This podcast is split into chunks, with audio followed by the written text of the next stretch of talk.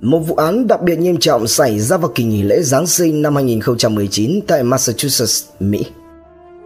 Cả kẻ gây án và bị hại đều là những con người có học vấn cao đứng trên bục giảng hàng ngày.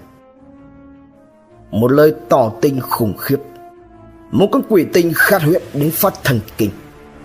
Một bản án được tuyên đi kèm nhiều điều kiện sau khi mãn hạn. Hãy cùng Độc Thám TV đi sâu vào tìm hiểu vụ án này. May mắn Đại học Mount Holyoke được thành lập vào năm 1837 bởi Mary Ryan với tên gọi đầu tiên là Chủng viện nữ Mount Holyoke. Theo thời gian, ngôi trường là một trường chuyên nghiệp tư thục dành riêng cho nữ về nghệ thuật tự do ở Nam Hartley, Massachusetts, là thành viên lâu đời nhất của Seven Sisters, là một nhóm gồm 7 trường chuyên nghiệp nghệ thuật tự do ở Đông Bắc Hoa Kỳ, vốn là các trường nữ trong lịch sử và là đối trọng tương đương với nhóm các trường Ivy League trước đây chỉ có nam sinh. Đây là ngôi trường xuất thân của nhiều người phụ nữ có những ảnh hưởng lớn như nhà thơ Emily Dickinson, người đã tham gia vào cách mạng hóa nền thơ của nước Mỹ. Bà Frances Perkins, người phụ nữ đầu tiên được bổ nhiệm vào nội các Tổng thống Hoa Kỳ, hay là bà Kavita Ramdas, cố vấn cấp cao và cựu giám đốc điều hành Quỹ Phụ nữ Toàn cầu.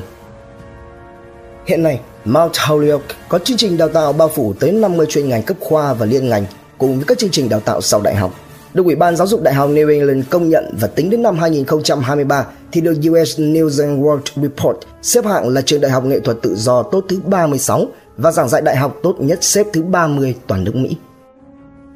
Cũng liên quan đến ngôi trường ấy, nhưng không giống như vụ án đặc biệt nghiêm trọng do Nguyễn Thế Năng gây ra xuất phát từ chuyện tình giữa Năng và nạn nhân, mà đây là một vụ án đặc biệt nghiêm trọng xảy ra giữa các vị giáo sư là giảng viên của trường đại học Mount Holyoke vào dịp lễ Giáng sinh năm 2019 mọi chuyện xuất phát từ một cuộc gọi vào giữa đêm. Gần 1 giờ sáng ngày 24 tháng 12 năm 2019, chuông báo động của phòng trực ban tổng đài 911 ở thị trấn Nam Hartley, Hart Hampshire, bang Massachusetts, Mỹ kêu lên inh ngòi vang vọng. Ở cái nơi thị trấn nhỏ cổ kính, ra đời từ năm 1721, phong cảnh đẹp như tranh vẽ với hơn 18.000 cư dân Mọi người từ trước đến nay chỉ quen sống trong êm đềm và được mệnh danh là thủ phủ của các trường đại học dành riêng cho phụ nữ của Mỹ này. Thì tiếng chuông báo động của tổng đài 911 vào lúc nửa đêm quả là điều hiếm hoi, báo hiệu những điều chẳng lành như là một quả bom dư luận sắp sửa nổ tung. Sau thông tin báo án, chỉ trong nháy mắt, lực lượng cứu hộ đã có mặt tại ngôi nhà nhỏ với um tùm cây cối xung quanh. Ngay sau khi có mặt, những lực lượng đầu tiên đã phải rung mình kinh ngạc. Trên sàn nhà, có hai người phụ nữ nằm gần nhau với dáng vẻ thư thái nếu như không muốn nói là có phần mãn nguyện trên gương mặt của họ thế nhưng điều kỳ quặc nằm ở việc một người thì có cơ thể bê bết huyết dịch quần áo răng phủ cả một lớp màu đỏ tươi người còn lại thì lại sạch sẽ tinh tươm ngoại trừ cái đầu tóc là rối bù không những thế tuổi tác và công việc của họ cũng hết sức đáng lưu tâm. Cả hai đều là giáo sư tại một trường đại học trên địa bàn. Một người thì giờ ngoài 60 còn một người thì chừng chặt ngũ tuần. Một người thì im lặng, tình trạng hết sức đáng báo động. Còn một người thì lại lúng túng, có phần ấp úng khi cảnh sát tiếp cận với làm việc. Có lẽ là người này quá đỗi hoảng sợ.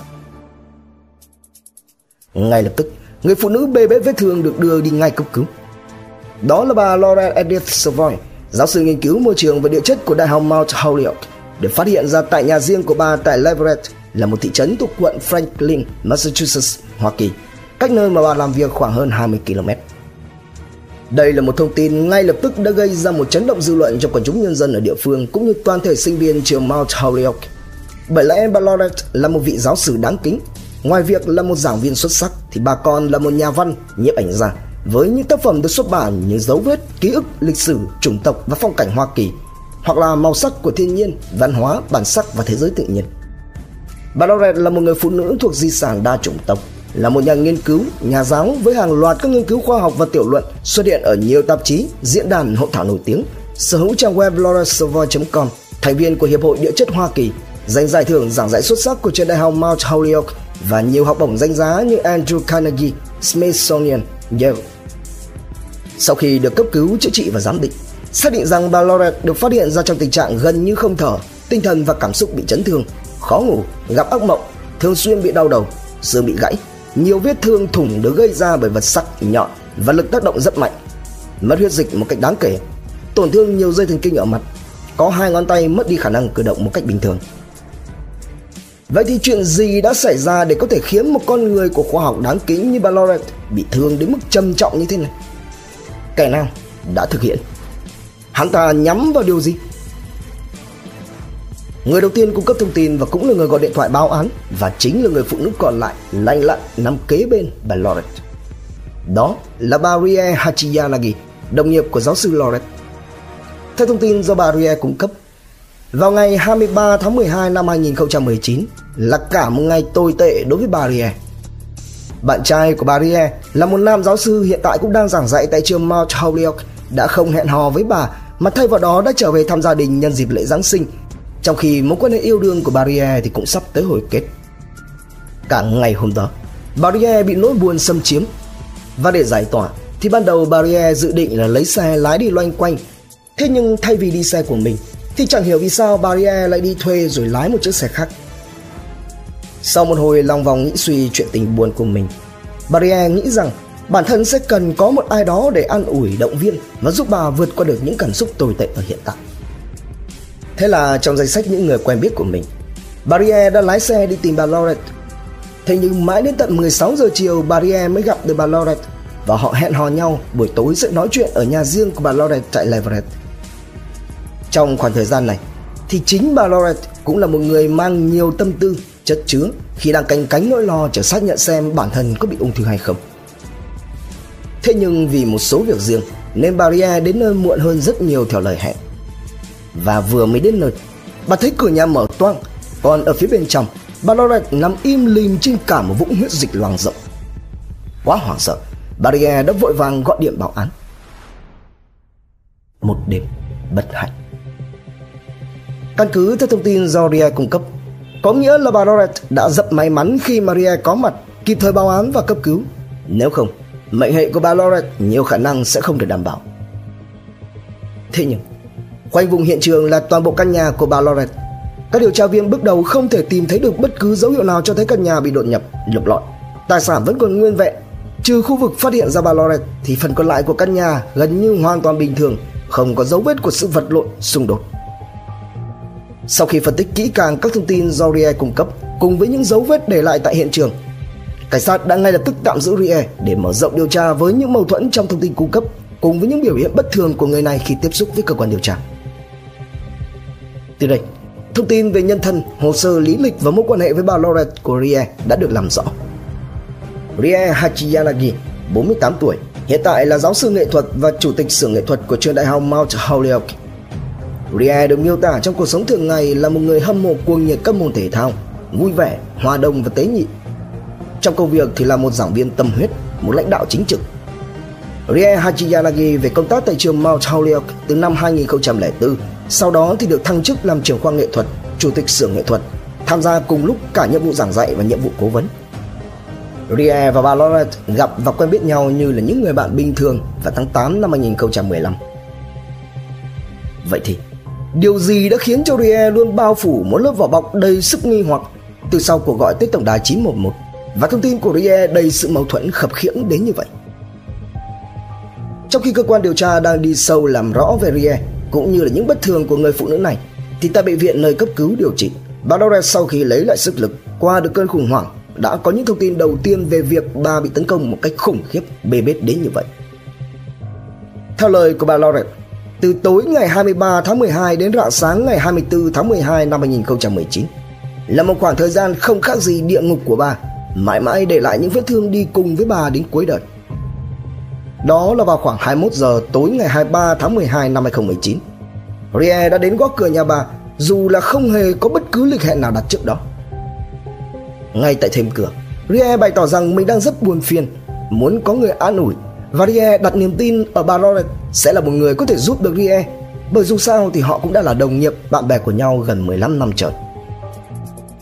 Nghe thấy vậy, bà Loret vội vàng mở cửa cho Rie vào nhà, đóng lại và bước nhanh về phía trước để dẫn đường cho Rie. Nào ngờ, chưa được mấy bước chân, bà Dore đột ngột thấy đau nhói như là một luồng điện đánh trúng và xẹt qua phía sau đầu. Bởi một vật nặng tác động lực rất mạnh khiến cho bà ngã chúi về phía trước, đập vào và xô đổ thùng đựng củi để đốt lò sưởi. Chưa kịp định thần lại, thì bà Dore lại tiếp tục bị quăng thêm hai cú trời giáng nữa. Bụp, bụp, Theo bản năng Dù đã xây sẩm mặt mày Bà Dore vẫn cố gượng đứng dậy chống đỡ và đánh lại bằng hai tay Thì nào ngờ Trong chính cái khoảnh khắc đó Bà nhận ra rằng Ở phía trước mặt mình Một viên đá lớn chỏng trơ trên phía sàn nhà hãy còn dính huyết dịch của bà. Còn ở phía đối diện Rie đang lăm lăm trong tay cây kéo làm vườn Nhảy bổ vào bà. Ngay lập tức một cuộc vật lộn giữa một bên đã bị thương tích. Tuổi cao, tay không. Còn một bên là ánh mắt đầy hận thù Với quyết tâm chọc thủng bà bằng cái kéo dụng cụ làm vườn trên tay. Đồ vật trong nhà xung quanh ở vị trí hai người Lần lượt đổ, vỡ, bắn văng ra tung tóe. Đâm một hồi Kính mắt của bà Rore bị một nắm đấm lao tới Thổi văng nó bay ra một góc. Ngay sau cái giây phút ấy Thì ngay lập tức cả cơ thể Đầu, cổ, mặt của bà Rore hứng chọn một loạt những tiếng vun vút Vùng lên vụt xuống của chiếc que cơi lò Cùng với những nắm đấm phát xuất Cứ như thế, Rie không nói không rằng, Cứ thế bùm bụp như thể là dịch vụ tầm quất cho hà mã vậy. Cứ thế, Bà Roret hoàn toàn không có cơ hội để chống trả. Được một lúc lâu, Rie mới ngừng lại để thở. Thì bà Roret vẫn cố gắng tranh thủ, Hỏi lý do rằng tại sao Rie lại đối xử với mình như vậy. Cơ thể, Tinh thần của bà vẫn chưa kịp trở về với thực tại Thì câu trả lời của Rie giống như một tiếng sẹt đánh ngang tay bà, Khiến cho bà càng trở nên lú lẫn hơn nữa. Rie gào lên trong tức giận. Rằng cô ta ra tay trừng phạt bà Loret Là bởi vì cô ta đã yêu bà Không biết đến bao nhiêu năm nay rồi. Cớ làm sao mà bà Loret lại không thể nhận ra được cơ chứ? Và con quỷ cái đó liên tục đổ lỗi, Bắt bà Loret phải hiểu rằng Bà chính xác phải là người biết được điều đó.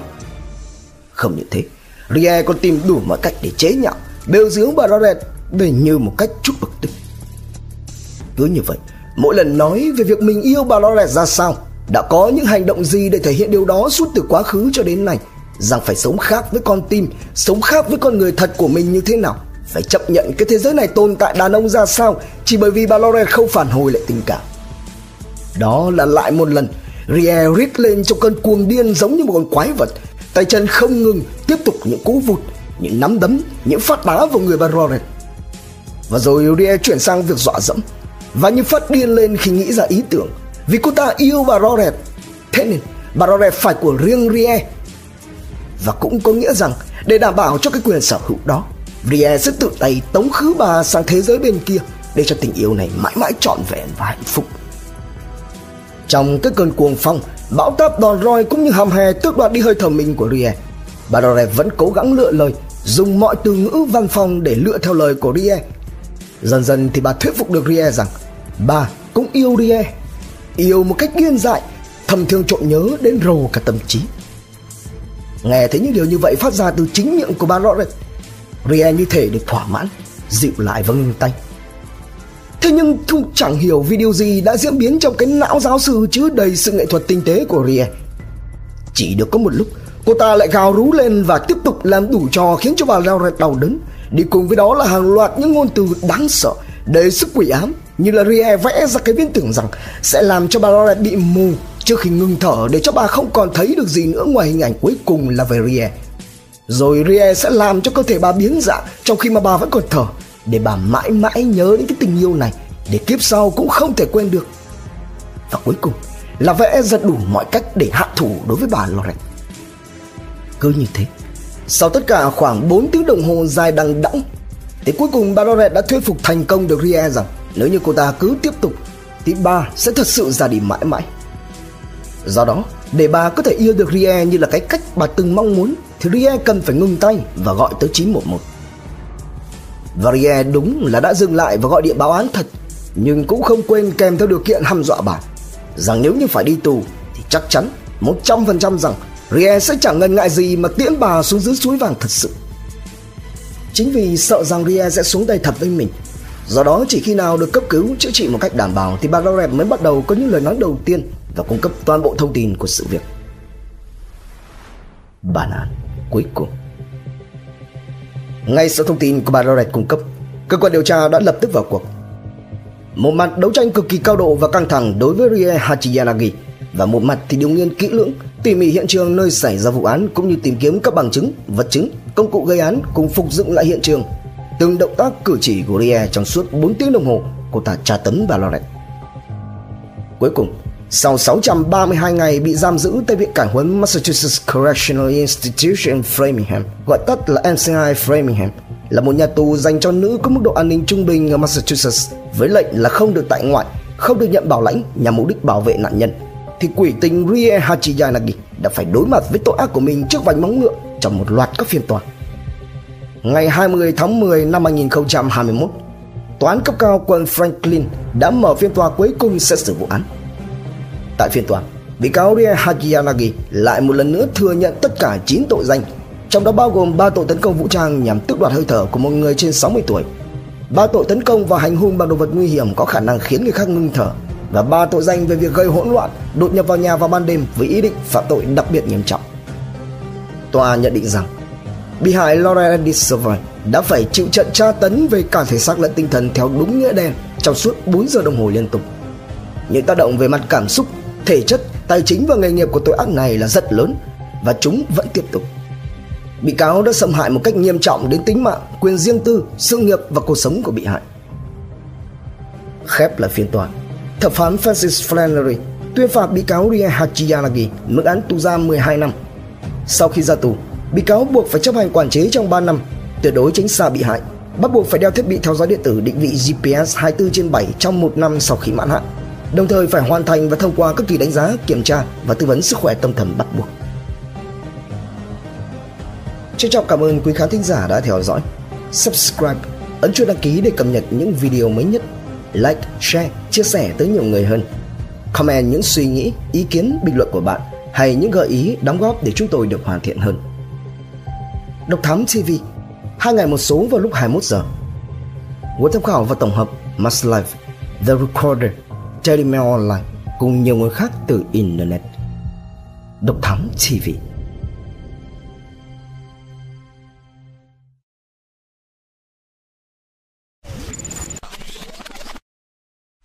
Theo dõi những nội dung vô cùng hữu ích và thú vị trên YouTube qua hệ thống kênh của Passion Studio. Ghé thăm kênh Độc Đáo TV để theo dõi những thông tin kinh tế, tài chính, kinh doanh, khởi nghiệp. Đến với Độc Lạ TV để khám phá những câu chuyện độc đáo và kỳ lạ. Khám phá những vụ án kinh điển và bí ẩn, cập nhật tin tức an ninh nóng hổi cùng Độc Thám TV hay tìm hiểu về lịch sử Việt Nam qua Bí ẩn sự Việt cùng nhiều kênh YouTube bổ ích khác đang được xây dựng và hoàn thiện mỗi ngày. Fashion Studio mang đến những giá trị thiết thực